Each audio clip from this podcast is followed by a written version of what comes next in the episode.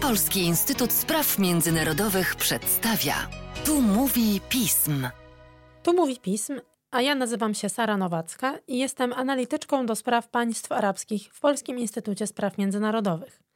Zapraszam Państwa na najnowszy odcinek Fokusa, naszego cotygodniowego formatu, gdzie prowadzimy pogłębione rozmowy z ekspertami i ekspertkami naszego instytutu. W dzisiejszym fokusie będziemy rozmawiać o relacjach ukraińsko-rumuńskich, a pomoże mi w tym Kuba Pieńkowski, nasz analityk do spraw Rumunii, Bułgarii i Mołdawii. Cześć Kubo. Cześć, dzień dobry. Kubo, z takich najświeższych, mam wrażenie, wydarzeń, to 16 grudnia Ukraina i Rumunia ogłosiły, że rozwiązały trwający 20 lat spór o wybudowany przez Ukrainę kanał łączący Dunaj z Morzem Czarnym. Wcześniej Rumunia oskarżała Ukrainę, że tworzenie tej infrastruktury jest niezgodne z przepisami środowiskowymi, a to porozumienie, które zażegnało spór, jest elementem dużo szerszych działań, które mają, jak ty to nazwałeś w swoim tekście, składać się na przezwyciężenie zadawnionych problemów między tymi państwami. Kulminacja tych działań to było październikowa deklaracja o strategicznym partnerstwie między państwami, ale jak piszesz, właśnie jest dużo zadawnionych problemów między Ukrainą i Rumunią. Czy możesz trochę o nich opowiedzieć i może na początek o tych terytorialnych problemach, bo pomimo tego, że one teoretycznie też zostały rozwiązane, to cały czas są zarzewiem jakichś sporów czy nieporozumień między Rumunią i Ukrainą. Rzeczywiście w ostatnich tygodniach mamy wręcz niezwykłą dynamikę w tych wzajemnych relacjach rumuńsko-ukraińskich. Mieliśmy wizytę prezydenta Zełęńskiego w Bukareszcie, mieliśmy wspólne posiedzenie rządów Ukrainy i Rumunii, w ogóle pierwsze w historii. Jest to o tyle niezwykłe, że w sumie przez niemal 30 lat, czy też ponad 30 lat już wspólnej granicy ukraińsko-rumuńskiej, wspólnych stosunków, te stosunki pozostawały bardzo chłodne. Mimo, że kraje sąsiadowały ze sobą, Rumunia była jednym z pierwszych krajów, które uznały niepodległość Ukrainy, to te relacje cały czas były podszyte taką bardzo głęboką nieufnością. Daleko było stosunkom rumuńsko-ukraińskim do tego, jak wyglądały chociażby stosunki ukraińsko-polskie, kiedy z obu stron no, były mniej lub bardziej udane, ale próby przezwyciężenia dawnych problemów. Natomiast jeżeli popatrzymy na te relacje rumuńsko-ukraińskie, te zaszłości są bardzo głęboko zakorzenione w historii. Oba kraje podchodziły do siebie niezwykle nieufnie Wynikało to z jednej strony z kwestii terytorialnych, bo jeżeli popatrzymy na mapę, to w skład dzisiejszej Ukrainy wchodzą terytoria, które historycznie należały do Rumunii, czy też wcześniej do gospodarstwa mołdawskiego. Tutaj mam na myśli przede wszystkim północną Bukowinę, fragmenty Besarabii północnej, fragmenty i południowe, tutaj także powiat Herca, to są obszary, które Rumunia ostatecznie utraciła w 1940 roku na skutek paktu Ribbentrop-Mołotow i które zostały włączone do ukraińskiej SSSR, no i w konsekwencji są dzisiaj częścią niepodległej Ukrainy. Tutaj oficjalnie sporów terytorialnych nie ma, bo oba państwa podpisały traktat o dobrych stosunkach i przyjaźni w 1997 roku, ale w takim społecznym odbiorze no cały czas pewne resentymenty się utrzymują. Zwłaszcza, że na tych terenach zamieszkuje dosyć liczna społeczność rumuńska. To jest przede wszystkim obwód czerniowiecki, to jest obwód odeski, to jest także obwód zakarpacki, przy czym tutaj te tereny nie należały do przedwojennej Rumunii. I tam zamieszkuje do dzisiaj. Nie mamy aktualnych danych, bo ostatni spis ukraiński był z 2001 roku, ale zamieszkuje tam około łącznie 400 tysięcy ludzi. Czemu mówię łącznie? Bo według tego spisu to było 150 tysięcy Rumunów i około 250 tysięcy Mołdawian. I tutaj sprawa się dodatkowo komplikuje, ponieważ Ukraina uznaje jako oddzielne mniejszości Rumunów i Mołdawian, Natomiast z perspektywy rumuńskiej, Mołdawianie, czy to ci zamieszkujący Republikę Mołdawii, czy zamieszkujący Ukrainę, to są po prostu Rumuni. To są Rumuni zapruccy z za rzeki Prut. Czy też są nazywani po rumuńsku Rumunami besarabskimi, czy po prostu Besarabianami, natomiast nie są oddzielnym narodem. Dodatkowym problemem w tych stosunkach rumuńsko-ukraińskim było to, że Ukraina nie tylko uznawała Mołdawian za oddzielną mniejszość, ale uznawała, że jest oddzielny język mołdawski co z punktu widzenia lingwistyki jest no, całkowicie nieprawdą. Natomiast to jest relikt jeszcze stalinowskiej inżynierii społecznej, kiedy to Stalin po tym jak anektował Besarabię w 1940 roku, starał się narzucić ideologię mołdawianizmu, która sprowadzała się do tego, żeby miejscowych besarabskich Rumunów żeby wykształcić w nich poczucie, że są oddzielnym od Rumunów narodem. No a żeby był naród, no to naród potrzebuje własnego języka, więc język rumuński, którym się posługiwali Mołdawianie, czy też Rumuni w Związku Radzieckim nazywano mołdawskim, żeby on się jeszcze bardziej odróżniał, to wprowadzono obowiązek zapisywania go alfabetem wzorowanym na grażdance. Później oczywiście, kiedy Mołdawia uzyskała niepodległość, to wróciła do alfabetu łacińskiego i sama ostatecznie uznała, tutaj kluczowe było orzeczenie Mołdawskiego Trybunału Konstytucyjnego, że język, którym się posługują mieszkańcy Mołdawii, się nazywa rumuńskim bo rzeczywiście ten język to jest literacki język rumuński, to nawet nie jest żaden inny dialekt niż język rumuński, którym się posługują mieszkańcy Rumunii. I ta kwestia, że na Ukrainie władze ukraińskie twierdziły, że mniejszość mołdawska posługuje się językiem mołdawskim, a nie rumuńskim, było przyczyną wielokrotnych protestów Rumunii. To ja tutaj jeszcze dodam jedną rzecz, która dla mnie była bardzo zaskakująca. Mianowicie panuje też chyba bardzo dużo takich wzajemnych stereotypów. I do 2014 roku, czyli do początku rosyjskiej inwazji w zasadzie na, na ukraińskie terytoria, Rumunia posądzała Ukrainę w jakimś stopniu o reprezentowanie interesów Rosji w Europie. Czy możesz to rozwinąć? Z czego w ogóle wynikało takie przekonanie? No to z jednej strony są to kwestie historyczne, wzajemnej niechęci, wzajemnego poczucia wyższości, bo tutaj Rumuni się odwoływali do tego etosu gospodarstwa mołdawskiego, gospodara Stefana Wielkiego, z drugiej strony cała historia kozaczyzny. I jeden i drugi naród no niejako patrzyły na siebie z wyższością, i nie było, szczerze mówiąc, także woli politycznej, aby przełamać tę niechęć, aby szukać tego porozumienia. Mimo, że przecież ta granica jest tak długa, to no, zobaczmy, że nie ma cały czas żadnego na, na przykład mostu na Dunaju między Rumunią a Ukrainą. Jeżeli popatrzymy, jakie do wybuchu wojny były inwestycje, Rumunia zainwestowała na Ukrainie raptem 17 milionów euro.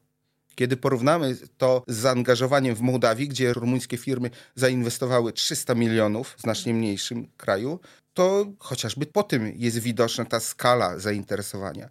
O tym, że ta niechęć wzajemna była bardzo wysoka, świadczy to, tutaj taka ciekawostka, że Dacie, samochody produkowane w Rumunii, które są, no, zyskały dużą popularność w Europie, także w Polsce, zwłaszcza Dacia Duster, na rynek ukraiński szły pod marką Renault dlatego że no, pod marką rumuńską no, po prostu gorzej by się sprzedawały. W Polsce czy w innych krajach Europy Zachodniej tego problemu nie ma. Mimo, że to jest samochód rumuński, jest jak najbardziej ceniony i to jest jeden z największych takich atutów. Ta taka marka rozpoznawalności kraju w Rumunii niezwykle ważna dla budowy w ogóle wizerunku tego kraju a tam to musiano robić w ten sposób, bo samochód rumuński byłby niechętnie widziany przez mieszkańców Ukrainy. I po 2014 roku trochę się coś zaczęło zmieniać, coś zaczęło powiedzmy pękać w tej skorupie niechęci i jednak chyba ta świadomość wspólnego wroga coś mogła zmienić, ale to też się nie do końca udało, prawda? Tak, i tutaj jeszcze wracając do tego poprzedniego pytania, dlaczego ta niechęć, czy też może bardziej nawet brak zainteresowania tak długo się utrzymywały. No z jednej strony to była rzeczywiście taka niejednoznaczna orientacja międzynarodowa Ukrainy Mieliśmy do czasów prezydenta Janukowycza takie próby balansowania między wschodem a zachodem. Mieliśmy to, że Ukraina zezwalała rosyjskiej flocie stacjonować na Krymie, w Sewastopolu, no co się spotykało z bardzo dużymi obawami Rumunii. Mieliśmy też tutaj taką zaszłość, która powodowała liczne problemy i wzajemne oskarżenia jeszcze po czasach komunistycznych, ponieważ w latach 80. pod Krzywym Rogiem na Ukrainie zaczęto budować ogromną hutę żelaza. I to było wspólne przedsięwzięcie Związku Radzieckiego, Czechosłowacji, Rumunii. Rumunia była drugim największym udziałowcem NRD i drobniutki udział jeszcze miała Bułgaria. Kiedy Związek Radziecki upadł, to tę inwestycję przerwano. Mimo, że była dokończona mniej więcej w 80-90%, została ona przerwana i kapitał, który zainwestowała Rumunia, tak naprawdę został zatracony. I jeszcze zanim wybuchła wojna, były propozycje dokończenia tej inwestycji albo sprzedania jej. Natomiast no, strony się nie potrafiły dogadać. W międzyczasie tę niemal ukończoną inwestycję rozkradano. Złomiarze wykręcali co się dało i sprzedawali. I mimo, że Rumunia ostatecznie straciła na niej mniej więcej miliard dolarów albo miliard euro, to jest różnie liczone, to nie zgadzała się na odsprzedanie swoich udziałów ze stratą. No i konsekwencja jest taka, że no dzisiaj o tej inwestycji w sumie w ogóle można zapomnieć, natomiast no to było przyczyną no, no kolejnych zadrażnień w relacjach z Ukrainą. Po tym jak w 2014 roku Rosja dokonała aneksji Krymu i rozpoczęła wojnę w Donbasie, w Rumunii zmieniło się myślenie wobec Ukrainy, bo zaczęła narastać ta świadomość wspólnoty zagrożenia. Bo jeżeli popatrzymy na mapę, no to od Krymu do delty Dunaju jest około 200 kilometrów. Więc poczucie zagrożenia w Rumunii zdecydowanie wzrosło. A też musimy pamiętać, że Rumunia jest tym krajem położonym na wschodniej flance NATO, który jednoznacznie orientuje się na integrację z, ze światem zachodnim. Rumuni są prawosławni, ale postrzegają się jako część cywilizacji łacińskiej i do Rosji podchodzą bardzo nieufnie. No i też to była właśnie ta przyczyna, że pośrednio i do Ukrainy podchodzili bardzo nieufnie, jako do tej części słoweńskiego świata, który jeszcze w ich percepcji nie do końca się odróżniał od Rosji i Ukrainę postrzegali też jako istotnego konkurenta nad Morzem Czarnym. Natomiast no, ten 2014 roku zaczął to zmieniać.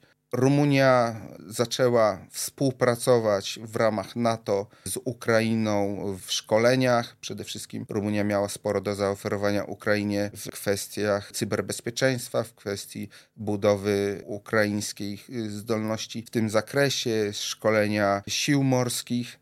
Natomiast te próby zbliżenia między Ukrainą a Rumunią ponownie się załamały w 2017 roku ponieważ Ukraina wprowadziła nową ustawę o mniejszościach narodowych, no, która no, nie spełniała rumuńskich oczekiwań co do praw tej wspomnianej społeczności rumuńskiej i mołdawskiej na terytorium Ukrainy.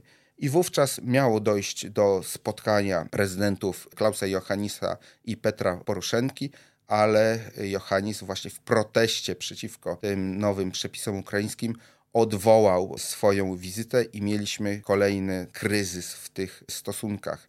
W ogóle tutaj no, głównym tym polem zadrażnień były kwestie mniejszości, bo ta nowa ustawa ograniczała możliwości nauczania w języku mniejszości na poziomie zwłaszcza szkół średnich co się nie podobało Rumunom. Cały czas powracała kwestia oddzielnego języka mołdawskiego od rumuńskiego. Natomiast Rumuni mimo wszystko utrzymali tę współpracę w ramach NATO z Ukrainą i mimo, że protestowali, to się nie posunęli tak daleko w tym swoim proteście, jak Węgrzy, że grozili zablokowaniem tej natowskiej pomocy i cały czas Węgry wobec Ukrainy, właśnie powołując się na kwestie mniejszości, prowadzą politykę tak naprawdę wrogą. Tutaj, jeżeli chodzi o tę mniejszości, tam się nałożyły na to dodatkowe problemy, bo Ukraina przeprowadziła reformę samorządową na poziomie rejonów. Obwody ukraińskie były podzielone na szereg małych rejonów, one były łączone w większe rejony, no i Rumunia oczekiwała, że tereny zamieszkane przez Rumunów i Mołdawian w obwodzie czerniowieckim zostaną połączone w jeden duży rejon.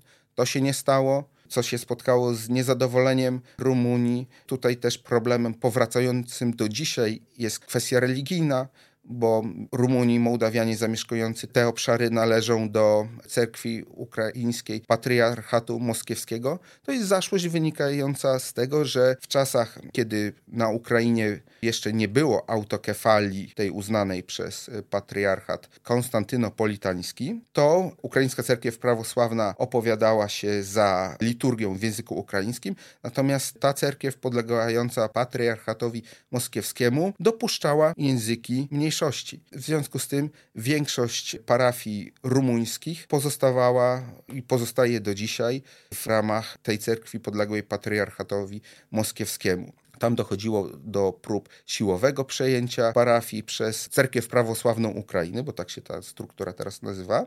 Natomiast ostatecznie cerkiew prawosławna Ukrainy powołała w, w, ramach swojej struktury wikariat rumuński i to daje nadzieję, że tutaj dojdzie do jakiegoś porozumienia i te parafie odnajdą się w ramach tej autokefalicznej cerkwi istniejącej na Ukrainie do dzisiaj ale mieliśmy tutaj inne także problemy. Nie do końca uregulowane są fragmenty granicy na Dunaju. To dotyczy kilku drobniutkich wysepek ale one są o tyle istotne, że przebieg granicy w Dolnym Dunaju określa, jak przebiegają szlaki wodne na czyim terytorium.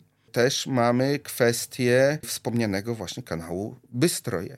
To jest u samego ujścia Dunaju na północnym ramieniu Kilia, bo Dunaj uchodzi do Morza Czarnego trzema ramionami od północy, to jest Kilia, na której jest granica ukraińsko-rumuńska, środkowe ramię Sulina, którym odbywa się większość transportu międzynarodowego, właśnie z racji tego, że Kilia jest podzielona granicą. No i na południu jest jeszcze Święty Jerzy, ale to jest najbardziej zamulone ramię i tam żegluga jest niemożliwa. I Ukraina w 2004 roku przekopała u samego końca Kili kanał głębokomorski, który miał skrócić drogę i umożliwić szybką, sprawną żeglugę do Morza Czarnego. I to się spotkało z protestami Rumunii, która się powoływała na to, że Ukraina naruszyła tymi działaniami konwencję z ESPO, która reguluje kwestie środowiskowe w przypadku takich inwestycji transgranicznych a też musimy pamiętać, że delta Dunaju to jest bardzo ważny rezerwat biosfery, w ogóle wpisany na listę UNESCO. I na to się Rumunia powoływała, że tutaj to zaburzy równowagę wodną i zagraża przyrodzie, a w tle tak naprawdę było to, że Rumunia się obawiała, że część żeglugi przejdzie po prostu na Kilię i Rumunia straci część wpływów za pilotaż, za tranzyt statków, które po Dunaju pływają. A musimy pamiętać, że w tutaj w tej delcie pływają statki pełnomorskie. Może nie te największe, ale porty położone nad Dunajem, ukraiński Izmaju, Reni, Kilia, trochę dalej jest mołdawski Dżurdżuleszcz, rumuński Gałacz i Braiła, tam zawijają statki pełnomorskie. To powiedz mi teraz, Kubo, bo w kontekście tych wszystkich właśnie niesnasek, powiedzmy, mamy początek pełnoskalowej inwazji Rosji na Ukrainę. Rumunia co prawda reaguje bardzo proukraińską, ale jednocześnie widzimy, że ta pomoc militarna rumuńska dla Ukrainy jest taka, no powiedzmy, skromna w porównaniu do tego, jak pozostałe państwa wschodniej flanki NATO wspierają Ukrainę i też jak bardzo naciskają na to, żeby Zachód wspierał Ukrainę. No więc na tym tle, powiedzmy, Rumunia nie wypada jakoś najkorzystniej. Ale tłumaczy to względami bezpieczeństwa. Czy jeszcze jakieś inne względy decydują o tym, że ta pomoc jest taka skromna?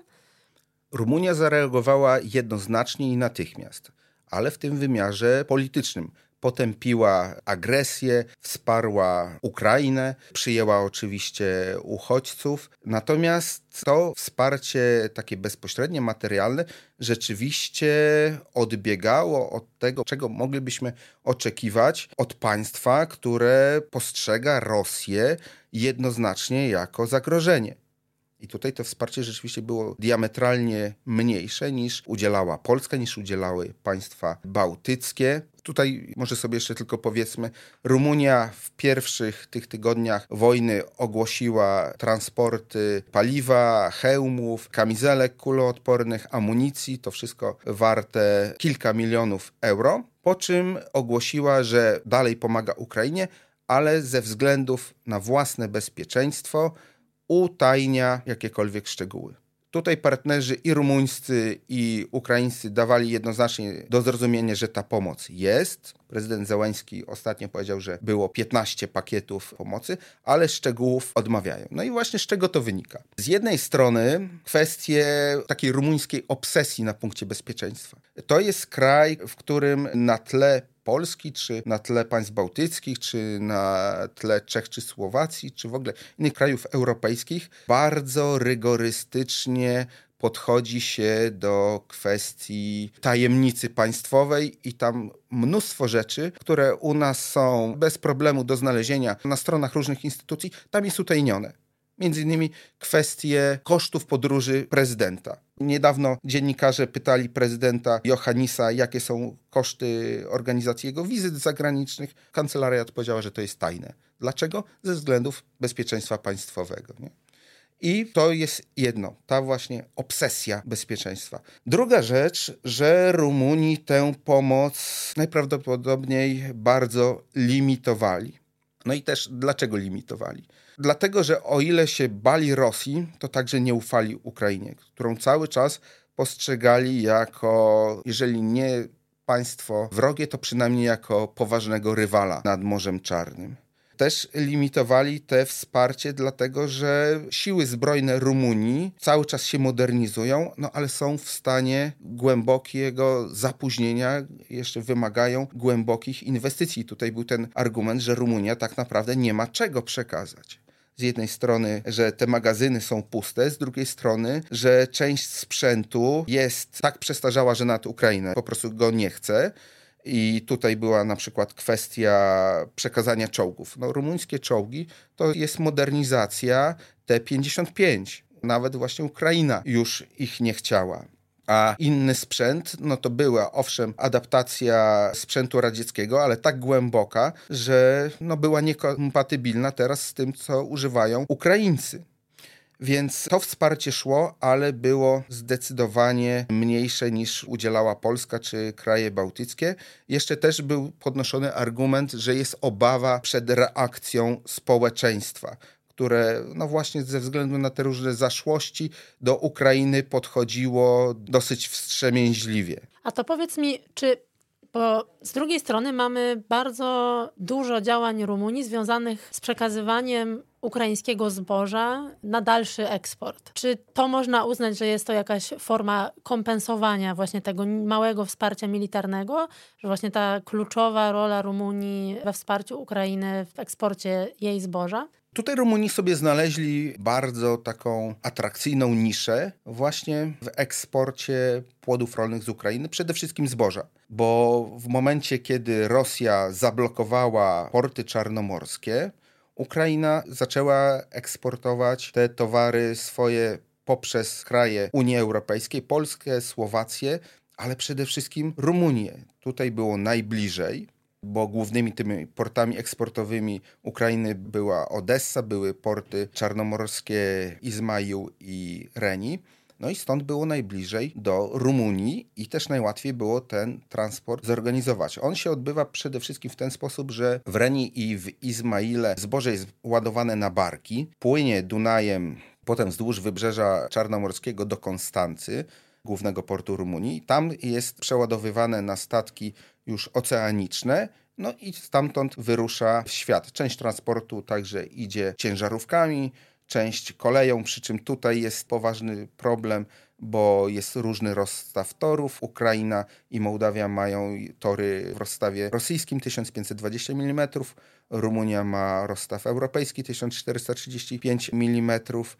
I tutaj te składy z Ukrainy docierają najwyżej do Gałacza. Po stronie rumuńskiej jest porozumienie ukraińsko-mołdawsko-rumuńskie o stworzeniu korytarza kolejowego. Natomiast no, kluczowy jest cały czas ten transport barkami.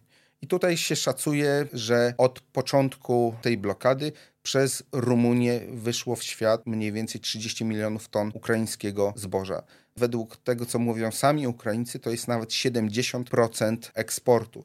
Więc zważywszy na to, że to jest główny towar eksportowy Ukrainy i źródło dochodu dla broniącego się państwa, no to Rumunia jest tutaj tym partnerem kluczowym. Rumuni oczywiście na tym także zyskują, bo zarabiają pieniądze na tranzycie, na przeładunku, także przyciągają inwestycje we własną infrastrukturę ze strony instytucji europejskich. Tutaj Komisja Europejska między innymi desygnowała 100 milionów euro na modernizację Dolnego Dunaju, żeby był żeglowny także nocą. To jest kwestia zainstalowania oświetlenia sygnalizacyjnego na brzegu i to wszystko w Rumunii zostaje i przede wszystkim Rumunia w ten sposób podbudowuje swoją pozycję międzynarodową z jednej strony jako ten partner wiarygodny, który wspiera Ukrainę, ale ta pozycja rumuńska rośnie względem partnerów unijnych, natowskich, przede wszystkim Stanów Zjednoczonych, Niemiec, Francji.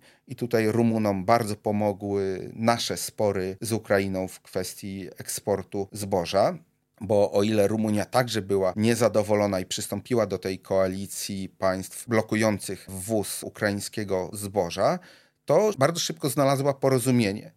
Przy czym ono było w ten sposób sformułowane, że Rumunia zezwala na wwóz zboża, chodzi o rynek rumuński, bo tranzyt był cały czas możliwy, ale Rumunia zezwala na wwóz zboża na swój rynek, ale tylko o ile będą wydawane licencje celowe dla rumuńskich rolników czy przetwórców, no, którzy wykażą, że danych produktów, czy to zboża, czy innych produktów rolnych brakuje na rynku, w związku z tym oni muszą zakupić to na Ukrainie.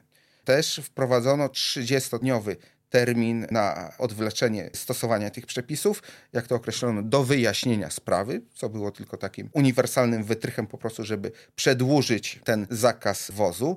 Natomiast Rumunia nie zdecydowała się inaczej niż my na wprowadzenie takiego jednostronnego, twardego embarga. A powiedz mi, bo jeszcze tak obserwuję to wsparcie Rumunii dla integracji Ukrainy z Unią Europejską i mam właśnie wrażenie, że tutaj dosyć mocno wraca znowu ta kwestia też Mołdawii, bo Rumunii, powiedz mi, czy dobrze to czytam, że Rumunia stara się, żeby kwestia Ukrainy nie przyćmiła też właśnie starań Mołdawii, której wejście do Unii Europejskiej, jak rozumiem, dla Rumunii jest priorytetem. Oczywiście, że tak. Tutaj dla rumuńskiej polityki zagranicznej priorytetem absolutnym jest Mołdawia. Tutaj pamiętajmy, że Mołdawia to jest państwo, które w dużym uproszczeniu, ale powstało z terenów, które Związek Radziecki anektował w 1940 roku. To są tereny Besarabii, w dużym uproszczeniu oczywiście. I Rumunia postrzega Mołdawię jednoznacznie jako po prostu drugie rumuńskie państwo narodowe. I o ile kwestia takiego bezpośredniego zjednoczenia po prostu nie wchodzi w grę, to rumuńscy politycy nie mogą sobie pozwolić na to, aby otwarcie przyznać przed wyborcami, że zjednoczenia nigdy nie będzie. Nawet prezydent Johannis pytany zawsze lawiruje, mówi: No, jeżeli będzie taka wola w przyszłości obu narodach, użył raz właśnie tego sformułowania w obu narodach i się rozpętało w Rumunii piekło. No bo jak to? Przecież Mołdawianie to są tak naprawdę Rumuni, więc jest cały czas doktryna w Rumunii, że są dwa państwa, ale naród jest jeden. Więc Mołdawia jest absolutnym priorytetem. Tutaj też jednym z pól zadrażnień wcześniejszych między Rumunią a Ukrainą było to, że Ukraina rozgrywała swoją politykę wobec Mołdawii i ona kolidowała z dążeniami rumuńskimi. I nadrzędnym celem, skoro nie jest możliwe zjednoczenie bezpośrednie z Mołdawią, jest to, aby Mołdawia weszła do Unii Europejskiej i w ten sposób faktycznie ta granica istniejąca na Prucie została zlikwidowana, czy też bariery wynikające z istnienia tej granicy. I ten priorytet przyznawany Mołdawii w rumuńskiej polityce był między innymi powodem tego, że prezydent Johannis nie znalazł się wśród ośmiu prezydentów państw Europy Środkowej, którzy podpisali w pierwszych dniach wojny, wystosowali taki list do instytucji europejskich, do pozostałych partnerów unijnych, wzywający do przyspieszenia ukraińskiej integracji europejskiej, nadania Ukrainie perspektywy członkostwa. Johannis poparł ten postulat, ale w oddzielnym stanowisku, właśnie poszerzając go o Mołdawię, bo w liście ośmiu prezydentów Mołdawia nie była wspomniana. Tutaj w ogóle też warto, jeżeli patrzymy na to, jak wygląda ta polityka Rumunii wobec Ukrainy, no to warto w ogóle powiedzieć sobie kilka słów o tym, jak w ogóle jest skonstruowana rumuńska polityka zagraniczna, jaką ona filozofią się kieruje. Bo jak popatrzymy, Rumunia jest drugim co do wielkości po nas krajem wschodniej flanki Unii Europejskiej, wschodniej flanki NATO. Natomiast mimo, że to jest tak duży kraj, 18 milionów mieszkańców, to ta polityka jest bardzo mało aktywna. Rumunia kieruje się taką zasadą, że jej polityka zagraniczna jest bardzo oportunistyczna, bardzo reaktywna. Rumunia uważa, że jest za mała, aby samodzielnie móc kreować politykę międzynarodową.